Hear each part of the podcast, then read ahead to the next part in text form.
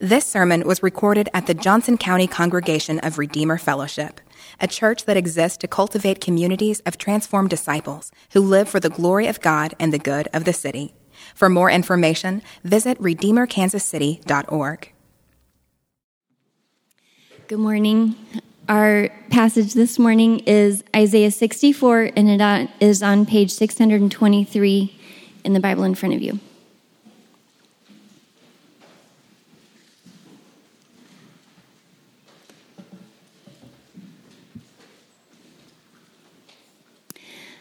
Isaiah 64. Oh, that you would rend the heavens and come down, that the mountains might quake at your presence, as when the fire kindles brushwood, and the fire causes water to boil, to make your name known to your adversaries, and that the nations might tremble at your presence. When you did awesome things that we did not look for, you came down, the mountains quaked at your presence. From of old, no one has heard or perceived by the ear no eye has seen a God besides you, who acts for those who wait for him. You meet him who joyfully works righteousness, those who remember you in your ways. Behold, you were angry, and we sinned. In our sins we have been a long time, and shall we be saved? We have all become like one who is unclean, and all our righteous deeds are like a polluted garment. We all fade like a leaf and our iniquities, like the wind, take us away. There is no one who calls upon your name, who rouses himself to take hold of you, for you have hidden your face from us, and have made us melt in the hand of our iniquities. But now, O Lord, you are our Father. We are the clay, and you are our potter. We are all the work of your hand. Be not so terribly angry, O Lord, and remember not iniquity forever. Behold, please look, we are all your people. Your holy cities have become a wilderness. Zion has become a wilderness. Jerusalem, a desolation. Our holy and beautiful house, where our fathers praised you, has been burned by fire, and all our pleasant places have become ruins. Will you restrain yourself at these things, O Lord? Will you keep silent and afflict us so terribly? Good morning. Happy first day of spring. Yes, that is worth celebrating. My name is Andrew. I'm one of the pastors here. Um, hey, just with spring coming up, uh, one of the things that we like to do, it is a long tradition that we have, and by long, I mean we started it last year. Um, second Sunday of the month in uh, months when the weather is nice, we have cookouts just right out here.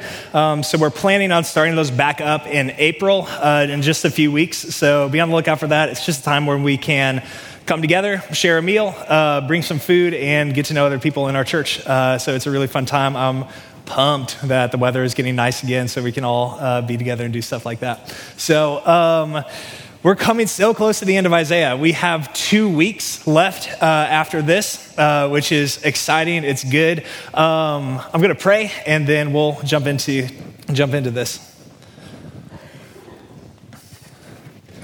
Yes, so Father, I, I can't give a better prayer than the one that we actually have right here in this in this passage. Um, God, will you come to us?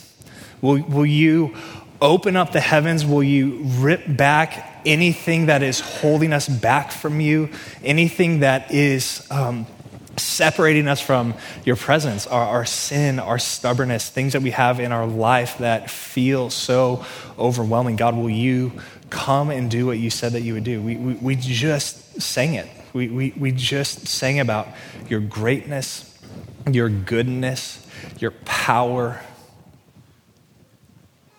So, God, will you um, Prove yourself to be powerful. Will you come and meet us in all of the places that feel desolate, that maybe are desolate, that are broken and destroyed and need to be put back together? Um, our hope is that you're the one who will do that. And our hope is that you're the one who's able to do that. So, in whatever time that we have together this morning, will you please um, open our eyes to your glory, to your power, to your righteousness and save us. I pray all this in your name. Amen. Hey, let me give you a preview really quickly of where we're going uh, after we finish Isaiah. Um, we'll finish Isaiah right before Palm Sunday. And on Palm Sunday, I'm really excited. My good friend Seth Stewart is going to come and preach for us. Some of you might know Seth. He was on staff with us um, a few years ago before he moved back to Oklahoma City to be on staff at a nonprofit down there called Spoken Gospel. Um, so he'll come back, he'll preach for us on Palm Sunday. We'll have Easter. And then after that, we're going to look through John 14 through 16, which is Jesus's farewell to his disciples. The night before uh, he goes to the cross, the night before he's betrayed, he knows um, that everything is about to change for the disciples who've been following him for years. He knows that they're going to be overwhelmed. He knows they're going to be confused. He knows that there's going to be a real lack of clarity of, like, hey, what do we do? Where, where do we go? And Jesus' message in all of that and all of the chaos of the world that they're about to experience is, hey, don't let your hearts be troubled. No matter what happens, I'll be with you, I'll be faithful, and here's why you can trust me, which seems like a good word for us in this time. So we'll spend a few, uh, little while in John 14 through 16 before we kind of get into our normal summer rhythm of the Psalms. But for now, we have a couple more weeks in Isaiah. Um, we're coming to the end where Isaiah is kind of summing everything up that we've looked at so far. We've been through 63 chapters of talking about who God is. God is the the Holy One of Israel who's above everything. He is big, he is powerful, he's beyond comprehension. When he shows up, things shake. Um, Isaiah's been pointing this entire time to the fact that God alone saves. That's literally what his name means, is that God is the one who saves your hope, whatever hope you have, is in the fact that God is one who comes near and who can change things. And Isaiah has also been really honest about um, our sinfulness, our rebellion, the things that hold us back from God, the things that alienate us from God and from one another. He's been really honest about the way that the world is, the brokenness of the world, the conflict that we find in the world, the great loss that oftentimes we experience in the world. And in Isaiah 64, which is actually the last words that we have directly from Isaiah, uh, chapter 64 and 65 is God speaking. Um, in these last words, we see um, this prayer of a man who is full of longing. Um, he's standing probably at the end of his life, at the end of dealing with chaos, uncertainty, threats, uh, wondering where God is, and he feels this deep longing inside of him that he, that he has to get out he has to bring it to God. He has to say, hey, like, how do I hold together all of these things about who I see you are, your greatness, your glory, your power, and how hopeless things around me seem to be? Um, it's, it's a prayer from a man who doesn't actually know exactly how things are going to turn out. And so he's full of this kind of yearning that Andre just talked about, this longing to see more, to know more, and to see God actually show up and save his people. And I wonder if you know what that feels like.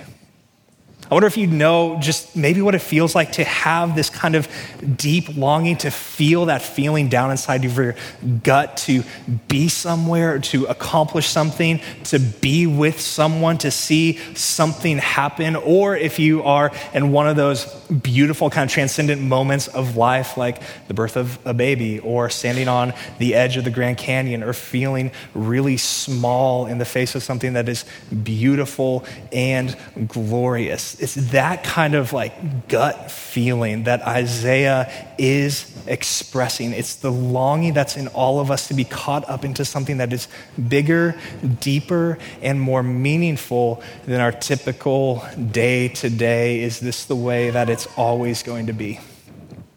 C.S. Lewis once wrote that the sweetest thing in all of my life has been the longing, to find the place where all the beauty comes from. And Isaiah is saying, Hey, I know where all the beauty comes from. I, like I see it and I want more of that. The Bible, Isaiah wants you to know that you were made for God. You were made to know God. You were made to stand in His presence, to be caught up in His power, His glory, His holiness. And all the longing that we feel in the world is ultimately the longing to be with Him, to be reunited with Him. Because longing reveals absence, right? It's the absence of presence, the absence of purpose, the absence of love or relationship. We're created to walk with, to know this God, but too often insist on our own way. We know that something isn't right, but we give up on any kind of hope for meaningful change. And so Isaiah 64 is just looking at all of that and is saying it's, it's a prayer that stares reality in the face and begs God to come and make everything right again. It's a prayer by someone who knows the pain of sin, failure, disappointment, brokenness, loss, the need to be rescued or saved. It's a prayer, to use a loaded word, for revival which revival isn't something that you schedule. I grew up in churches where the, you know, the evangelists would come in and we schedule revival on this weekend.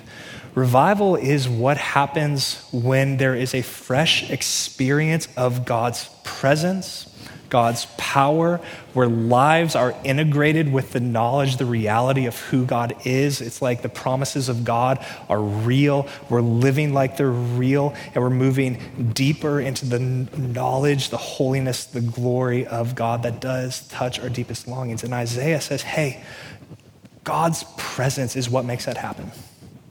God's presence is the answer to our longings. God's presence is our one hope for revival. And so, in this prayer, Isaiah shows us how to pray, how to post ourselves like watchmen, like he said in the last few chapters, um, to not give God rest until all that he, he does, all that he said he would do. And it unfolds in three parts. Uh, he starts with this longing for the presence of God.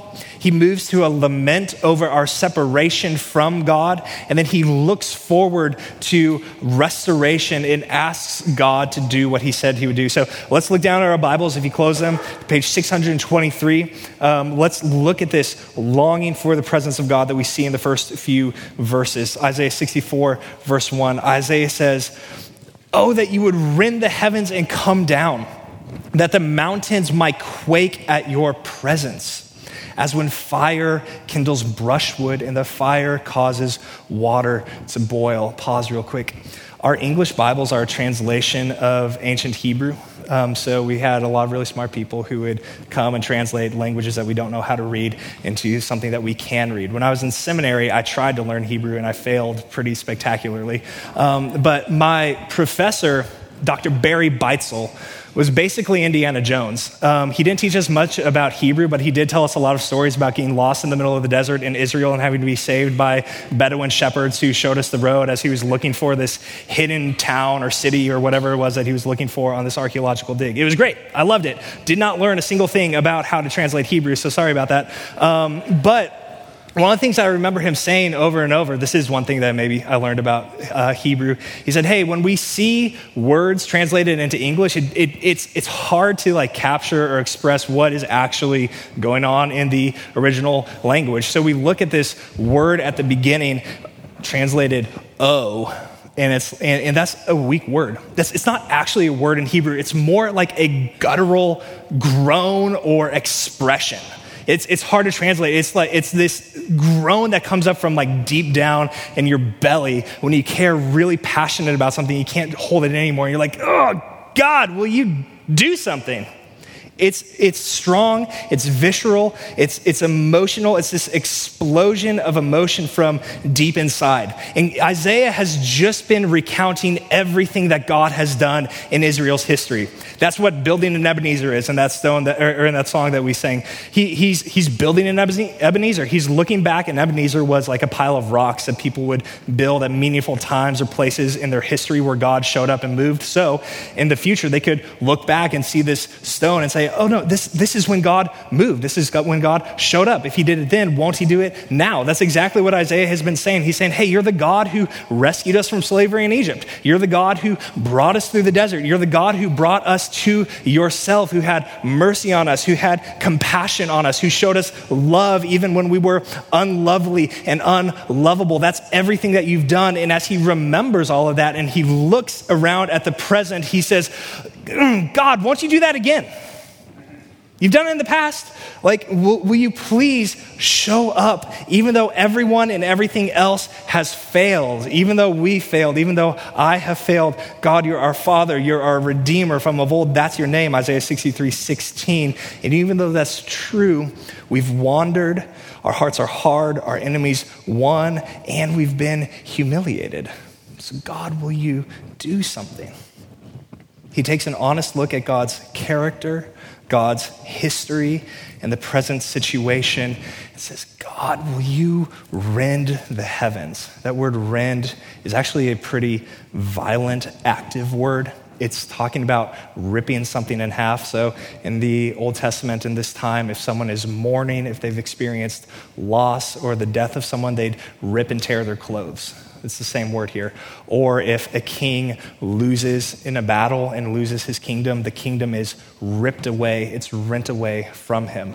And so Isaiah is saying, Hey, God, will you rip open the sky? Will you tear through anything that is separating us from you? And will you come near to us? Which is actually a really risky prayer. Because look how he describes what happens when God shows up. When God shows up, the mountains quake at your presence. It's like when fire kindles brushwood and the fire causes water to boil. God's presence is powerful. Have you ever thought about what it would be like if God showed up in his power and in his glory. It's not something that you can treat casually, it's something that is powerful, it's something that is overwhelming. About 10 years ago, I spent um, part of a summer uh, up in Pine Ridge, South Dakota, which is a Lakota Sioux reservation. Um, it is beautiful up there. It's Badlands country, big sky country. There are rattlesnakes everywhere. Um, and we, we were up there kind of working uh, at a mission, trying to put on this camp for uh, different kids in the community up there. And like the end of the end of the week, we're supposed to put on this carnival. You know, put up a bunch of tents, uh, play a bunch of games, and just have a spot for some of the kids in the community to come, have a fun time, have a safe space, learn about Jesus. And as we're building this, um, you can see for you know like miles and miles and miles in any direction, and we see these thunder clouds just like starting to build up, and thunder starts rumbling. It's a gorgeous, bright blue sky, clear day, um, and within you know 15, 20 minutes, all of a sudden you have this massive storm roll through and destroyed everything that we have been setting up. It's like thunder starts coming, there's dead silence, and all of a sudden the wind is blowing like 85, 90 miles an hour, destroys everything. And I remember in that moment never feeling like so small and powerless as I'm standing on the edge of this massive storm that just destroyed everything that I've been like working really hard to set up. And Isaiah says, hey, that's kind of like what happens when God shows up. Except he's not blowing down tents, it's literally causing mountains to quake and tremble. Mountains, which are symbols of strength, stability, they don't move. In Isaiah's time, a lot of people thought that's where the gods lived. So if you wanted to get in touch with divine power, you go up into the mountains on top of a mountain. And Isaiah says, Hey, God, when you show up, you shake every stronghold, every place that we think is strong, impenetrable, and can never fall. It actually quakes and trembles and shakes before you. He said it's like when fire goes through dry kindling. Have you ever driven down 35 through the Flint Hills, like going to Wichita or Oklahoma City when they're doing burns? and the like the fields are just burning and there's smoke billowing and the dry grass just gets burned up isaiah says hey That's what it's like when God shows up in power. God's presence is consuming, it doesn't leave anything that it touches unchanged. I was reading this, I thought about the author Annie Dillard. Um, in the 80s, she wrote about how casually people come into church or come into God's presence without thinking what we're doing. She said, Does anyone have the foggiest idea what sort of power we so casually invoke? Like, or, as I suspect, does no one believe a word of it? It's madness, she says, to wear lady straw hats and velvet hats to church. We should all be wearing crash helmets. Ushers should issue life reservers and signal players. They should lash us into our pews because the sleeping God may wake someday and take offense to the casual way we've treated him, or the waking God may draw us to where we can never return.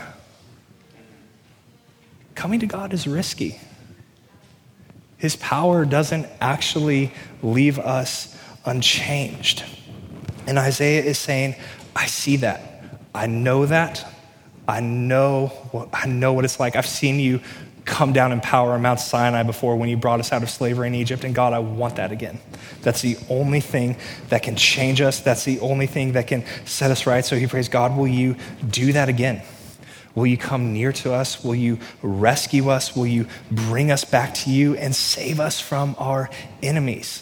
God, when you show up, will you, verse 2, make your name known to your adversaries, that the nations might tremble at your presence?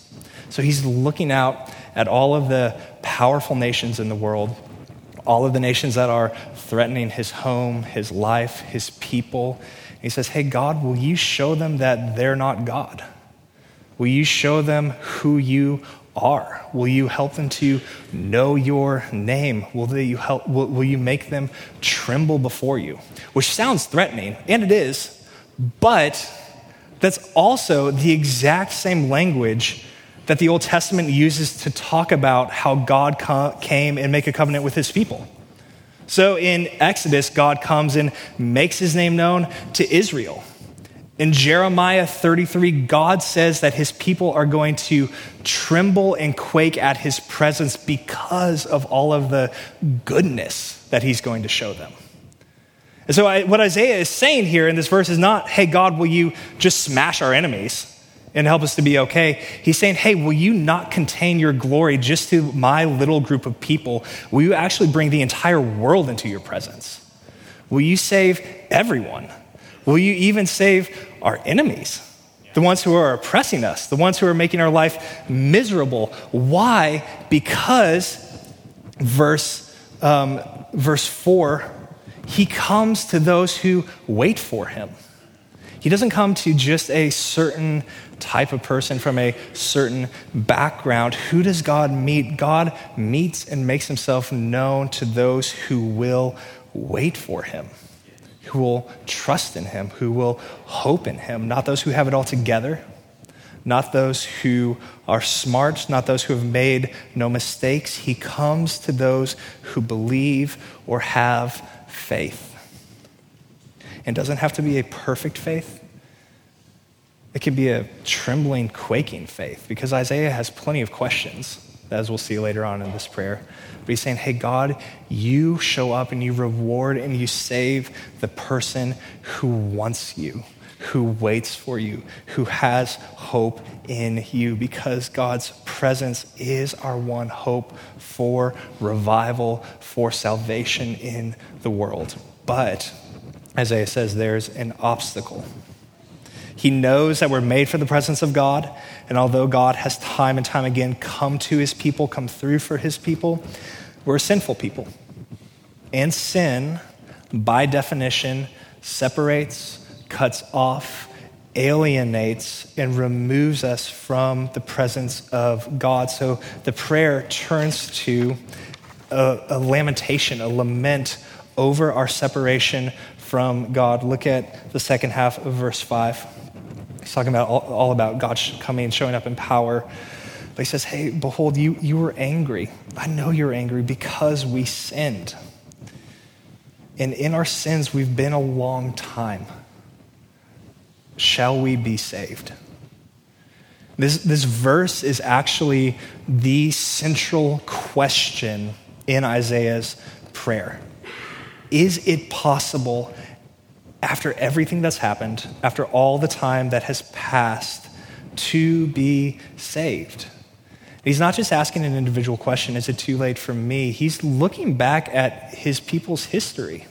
He's standing at the end of generations of failure, generations of exploitation, of oppression, of failing to do what God told the people to do, of rebellion. And he's looking back and he's saying, hey, is, is there, is, like, has too much happened? Is it actually too late for us to be saved from our sins. It's March Madness right now, which means that all of our brackets are completely busted, broken, not even paying attention to them anymore because um, Cinderella is having a great time, um, which is why we, why, why we love it. Um, there's this point, though, in close games where you're, you're, you're, you're, wondering, like, man, this game could go either way, right? Um, the team that's coming back, like, they, there's still enough time. They still have a shot. They still have a chance to pull off the upset, to come from behind, and to win. But there comes this point in the game where you kind of sense, like, hey, depending on how this possession goes, um, that's, that's going to be the game, right? If they can score, then, like, they're still in it. They could probably come back and win. But if, if the other team gets a stop here, not, there's just not enough time left. There's just not enough time to come back. There's not enough time to win. And Isaiah finds himself standing at that point, right? He's like, hey, we've been behind for a long time. And I don't know if there's actually enough time for us to come back. Because, verse 6, he says, man, like our situation is pretty bad. We've all become like one who's unclean. All of our righteous deeds are like a polluted garment. We all fade like a leaf, and our iniquities, like the wind, take us away. Which is actually, this is actually pretty graphic language. Um, he's using the language of a disease, a skin disease that, it, that, that, that will spread. We've all become like one who is unclean. Sin isn't just something that we do, it's this infection that spreads through us. It's something that is inside of us, corrupting every single part of us. Which doesn't mean that we're as bad as we can possibly be or do the worst things that we can possibly do all the time. What he's saying is, hey, there's no part of us, there's no part of our lives that is left untouched by sin. It's deep inside of us. He says, even the best parts of us, our righteous deeds, even the things that we're really proud of, aren't nearly as impressive as they could be.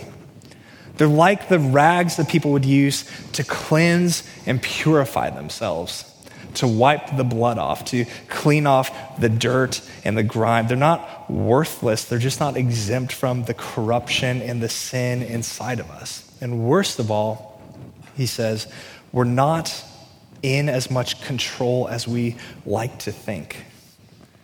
We're blown around to and fro like leaves inside of a wind, like, like leaves in a windstorm. He's saying, hey, if you ever wonder like why you did that thing again, or lost your temper again, or ended up drinking too much again, ended up in that place again, it's because there is a power inside of us and outside of us that's doing more to us than we realize. Like we are hopelessly corrupted and controlled by the power of sin, Isaiah says. And maybe this is the worst part. He just keeps going downhill. In verse 7, a lot of times we can't be too bothered by it. We see everything that's going on, but there's no one who calls upon your name. There's no one who rouses himself to take a hold of you.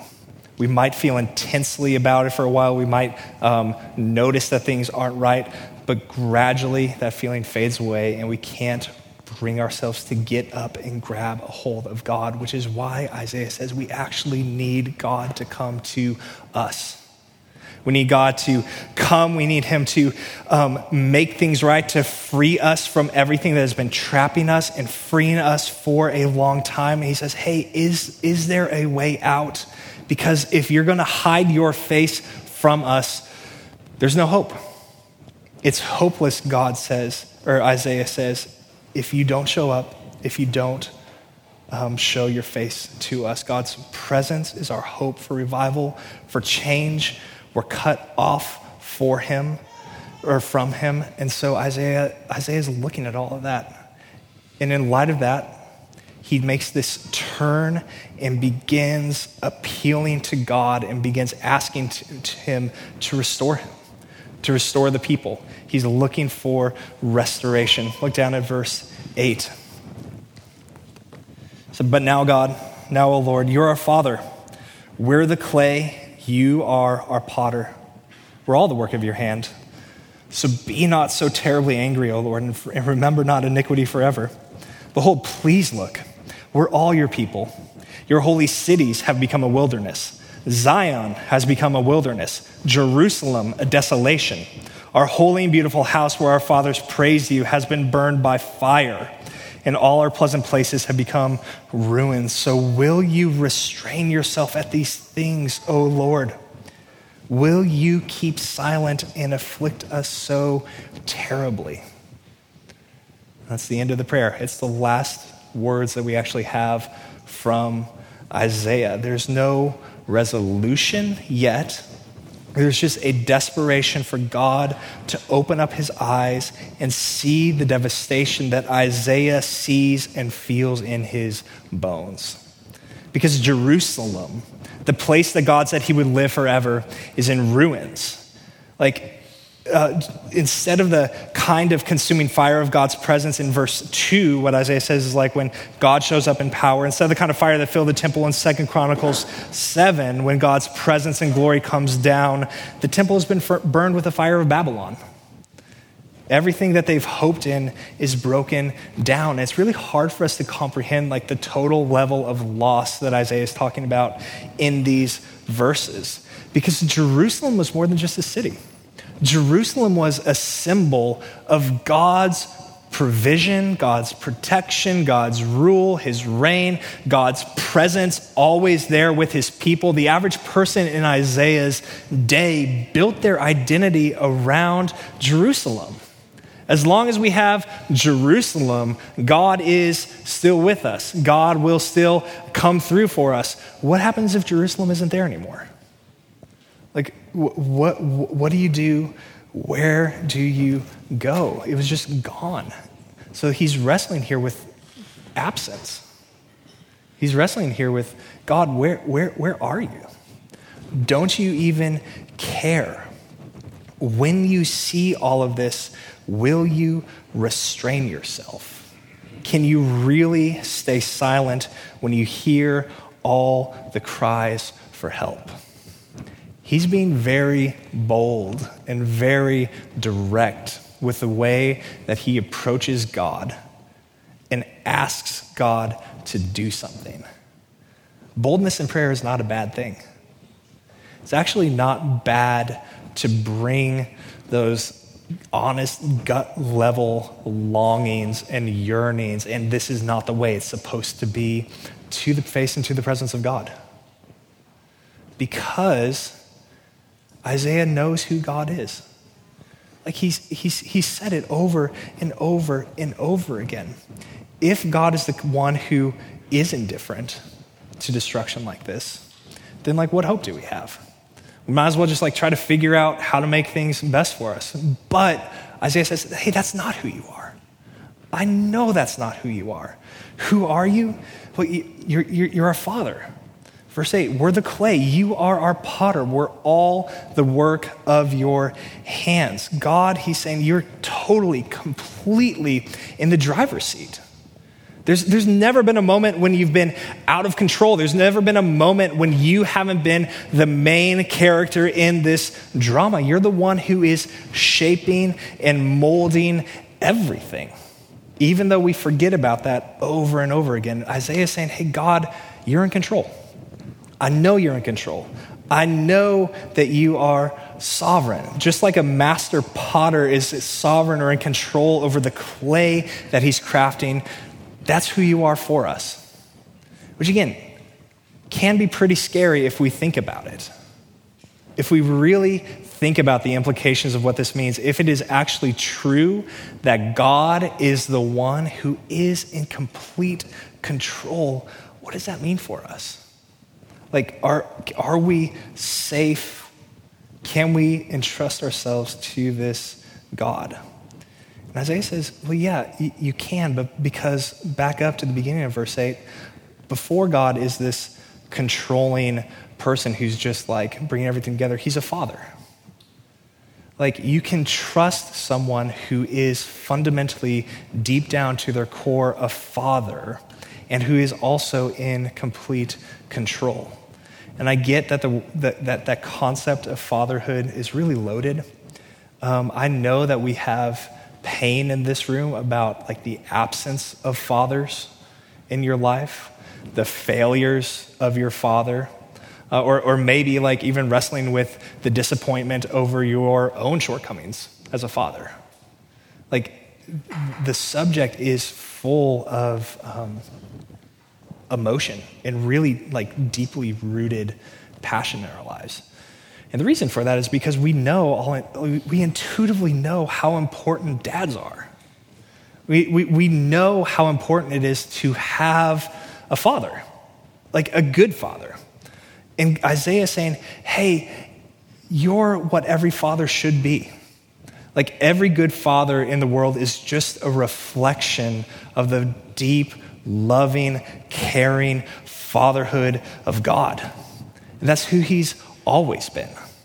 And so Isaiah is saying, hey, you're not some controlling, um, vindictive, impersonal force that shakes everything up.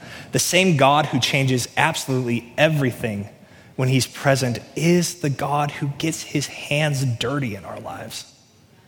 Like he's the God who stoops down and shapes and molds and conforms us to his image, who says, or who will do everything that he said he will do for us. And Isaiah is saying, Hey, I know that's who you are. I know that's who you are.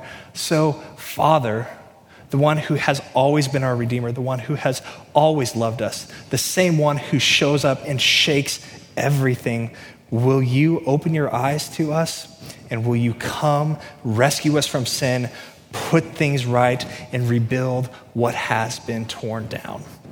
And what's crazy is Isaiah never lived to see the answer to his prayer. Like, he died when things were still uncertain. He knew what was going to happen. He knew that the people were going to continue on in their failure and that he wasn't actually going to experience all the fullness of everything he was looking for. But he writes this down for us to say, hey, like, God will act. God will always show up and act, and it won't often be in the way we expect him to. Um, look at verse 4. This is verse 4. Verse 3. Said, Hey, when you did awesome things that we didn't look for, he's saying there, Hey, you've consistently showed up and acted in ways that we did not expect you to. Like, we want you to come down in fire. God, we want you to come down in all of your power and all of your glory. We want you to set everything right again. And he's also saying, hey, and I realize that the way that you answer our prayers often is not in the way that we would expect. Because God did answer this prayer. We're standing in a place different from Isaiah. We know that God was not indifferent. We know that when God looked down and saw, he wasn't just like, well, hope they figure it out. No, he actually moved towards us. He actually did come and was present with us. And how is he present? Through the person of Jesus Christ. So he doesn't come down and obliterate everything, he comes down in total obscurity and is born as a son to a peasant couple in Galilee. And he comes and he lives a life of perfect faithfulness, devoted to his father. He goes to a cross and he dies for his enemies. He makes his name known to the world. He sends his spirit to always be present with us. And he says, Hey, I will always be with you to the end of the age. No matter what happens, I will always, always, always be with you. He takes our filthy garments and he gives us his perfect, clean righteousness. Through his blood, we're cleansed from our sin, and through his spirit, we're invited into a new way of living before the face of God, in the presence of God. Jesus is the answer to this prayer. And so the author of Hebrews in chapter 12, when he's thinking about this prayer, says, Hey, let's give thanks that we've come to a kingdom that cannot be shaken. When God came down and shook everything in the past, like that's what he's done, but he's, he did that. He shakes everything to bring us into a home, a family, and a kingdom that can never be shaken. Which is why we come together every single week, right? Because we're full of longing. We're full of this sense uh, that things are not the way that they're supposed to be. Like we feel that absence and we feel that gap in our lives every day. No matter how often we try to numb ourselves from it or try to look away from it, we're always realizing that we're cut off from something, that we need something bigger than ourselves to come to us, to save us, and to bring us back to the one that we were made for. And so we come together to remember, to pray. What would it be like if we prayed prayers like this? We have a group of people at 9 o'clock every Sunday who gather to pray prayers like this. Uh, here at the building. If, if you want to if you want to come join and ask God to show up, to move in power, to change lives, to free us from sin, like let's do that if, if there's no other application from the sermon other than like God is really big and really powerful, and you can come to him and ask bold questions because he's a king and he's also your father, then like that's a win. Let's act like that. And let's come boldly into his presence, knowing that he won't turn us away. If we're in him, he will never, ever turn us away, and he is not done with us yet. Because the answer to, to that question, hey, have we been in our sins for too long? Like the answer is in Christ, no. Forgiveness is always possible. Redemption is always possible. Which is why we come to a table every single week to not just think about this, not just hear it, but to actually like touch with our hands and taste with our mouths like the grace of Jesus the, the, the, it's a reminder, communion is a reminder that He's with us always, even to the end of the age. He's going to be faithful to what He said. And Paul in 1 Corinthians says, hey, every time you come to this table, you actually proclaim the Lord's death until he comes again. So, what we're doing is we're looking back, just like Isaiah did. We're looking back to the faithfulness of God, the promises of God, all the ways that God has acted in the past through Jesus in big picture ways and in our own personal lives. And we're saying, that's who you are. That's who you will always be. And my hope is in you. I will wait for you. If that's you, you're a Christian, come to this meal, come to the table and receive the meal. Our, our communion table is open to anyone who claims the name of Jesus. Um, if you have faith, then I'd invite you to come forward and remember, commune with this God like this powerful God. And if that's not you, um, man, we're so happy. We're so happy that you're here. We would love to talk more with you about who God is, about who Jesus is, about the life and the hope and the forgiveness that you can find in Him. We'll have people over here to the side who would love to pray with you. Do that instead of taking communion. Um, do business with God, deal with God, ask Him questions and maybe believe in him for the first time. We would, we would love that. Uh, the way that we do communion here is we'll have three stations up front, one station in the balcony. Um, the three stations up front will be t- uh, two loaves of bread and a uh, wine glass and a juice glass. The wine is in the stoneware, the juice is in the glass. They'll be on either side here, and we'll have um, individual self serve that's also gluten free right here in the middle if you'd prefer to do it that way. We just tear off a piece of the bread, dip it in the cup, um, and then go on our, go on our way. Um, so we're going to do that. We're going to worship. Let's spend some time praying together also. Like, come and get prayer if you need prayer. Come and do what Isaiah is telling us to do, which is ask bold things of God, trusting that He'll come through. So I'll pray and then we'll go do all of that.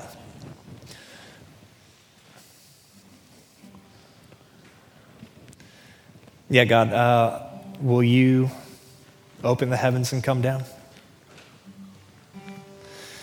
Because even though you are, you are with us, you promised that you would never leave us and that you would never forsake us. We believe that. Um, there is still this longing and yearning that we have to know you more, to see you more, to experience you more. Um, and so I ask that you would do that. Spirit of God, will you move really powerfully to change our hearts, to change our lives? Jesus, we, we, we need you. We need you really, really deeply. And so I want to ask that you would do everything that you promised, that you would save us, that you would cleanse us, that you would make us more like you, and that you would help us to know you as Father, like as a dad that we can come to um, who cares about us, who sees us, and who knows us. So, Lord Jesus, be glorified in this place. Help us to see you as you are. In Jesus' name, amen. You can come when you're ready.